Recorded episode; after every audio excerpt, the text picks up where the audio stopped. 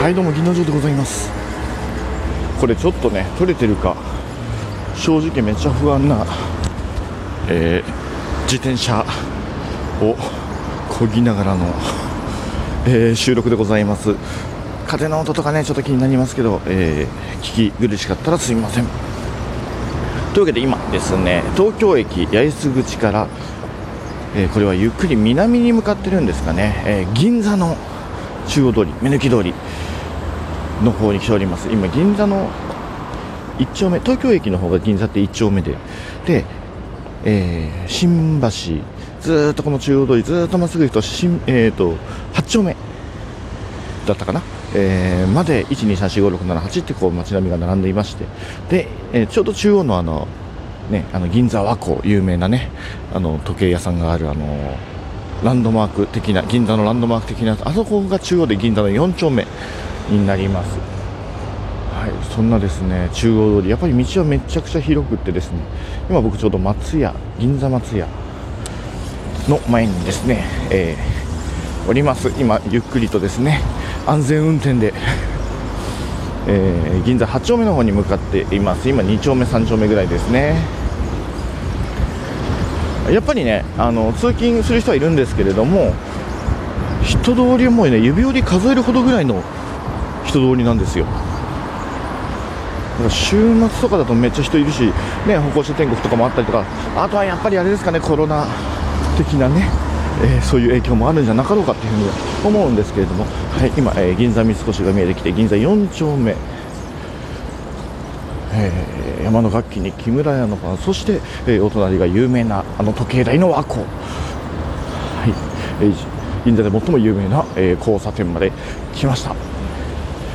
まああの写真ね撮ろうかなと思ったけど まあいいか。あのみんなみんなご存知の、えー、ビジュアルです。ただ人通りはめちゃくちゃ少ないですね。はい。まあ、完全にもう頭の上眼前というか頭上に例の時計がねえー、和光の時計がございます。さすがに車通りはねそこそこしっかりしていますがまあ人の通りが少ない。でねこの銀座4丁目をえー、JR 側に、えー、ぐーっと進んでいくと、えー、すき家橋交差点を経て、えー、有楽町のエリアですね。有楽町駅のエリアになっていきます。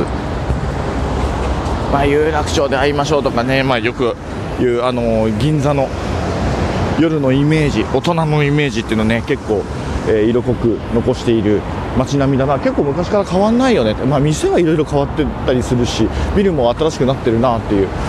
ねあのもうちょっと進むと銀座松坂屋銀座6っていう名前でね今あのビル新しくなりましたけれども。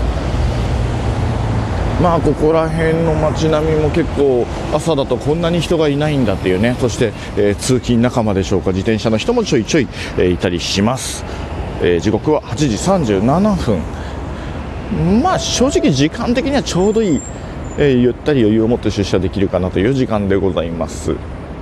さあ信号が青になりました。では、えー、引き続き銀座8 8, 8丁目8丁目、えー、まで、えー、ゆるゆると進んでいきたいと思います。今銀座4丁目の交差点を越えて。歩道もねさすがにめっちゃ広いんですよ。車道も広いけど歩道も広いからあの道自体は、えー、2車線？場所によって3車線みたいな場所なんですけれども、まあ、あの車道はそれほど広くないけど歩道が広いんでねやっぱりこの幅が広いと視野がめっちゃ広くてですね。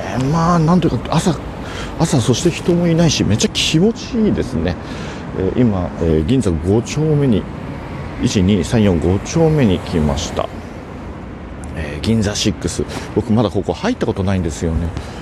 銀座松坂屋っていうねあの老舗の百貨店がこの銀座6に生まれ変わった。という話なんですけどもこの銀座松坂屋時代にはちょいちょい行ってましてお世話になってましてというのも屋上にね大きくて最高なビアガーデンがあったんですよ。結局酒会議みたいなね。はい。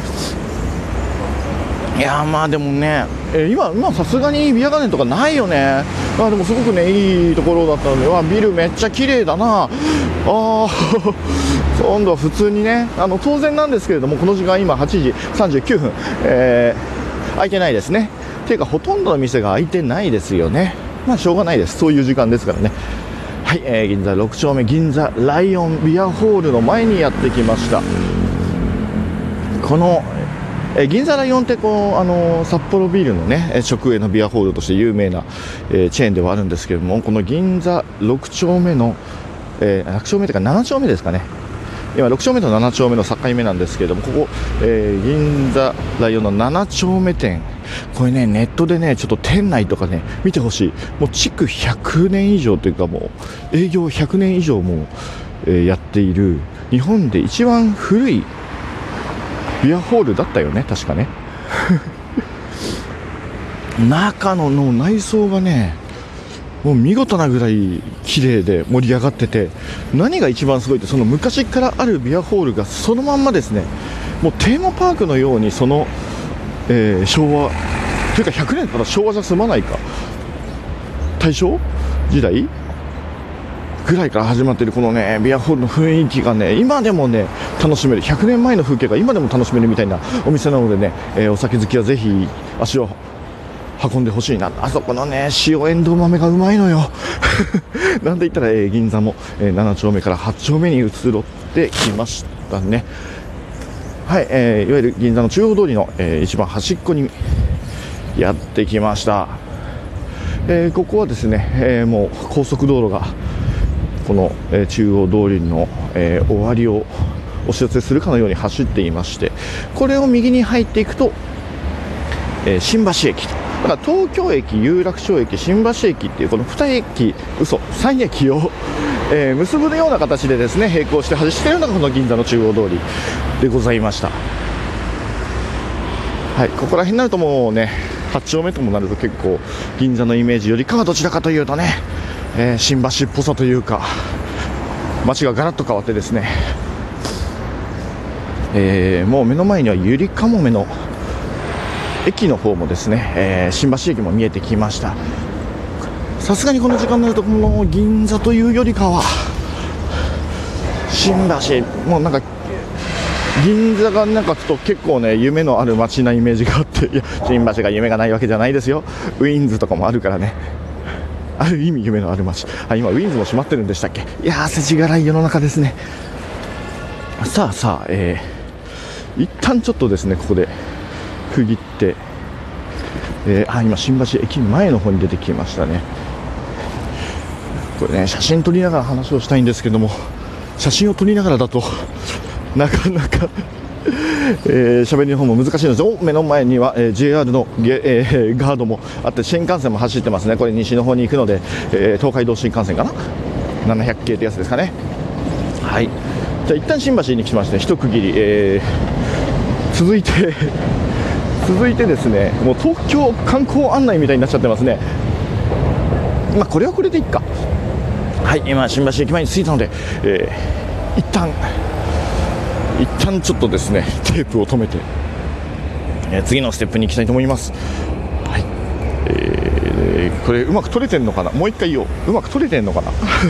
というわけで、えー、銀座城でございました。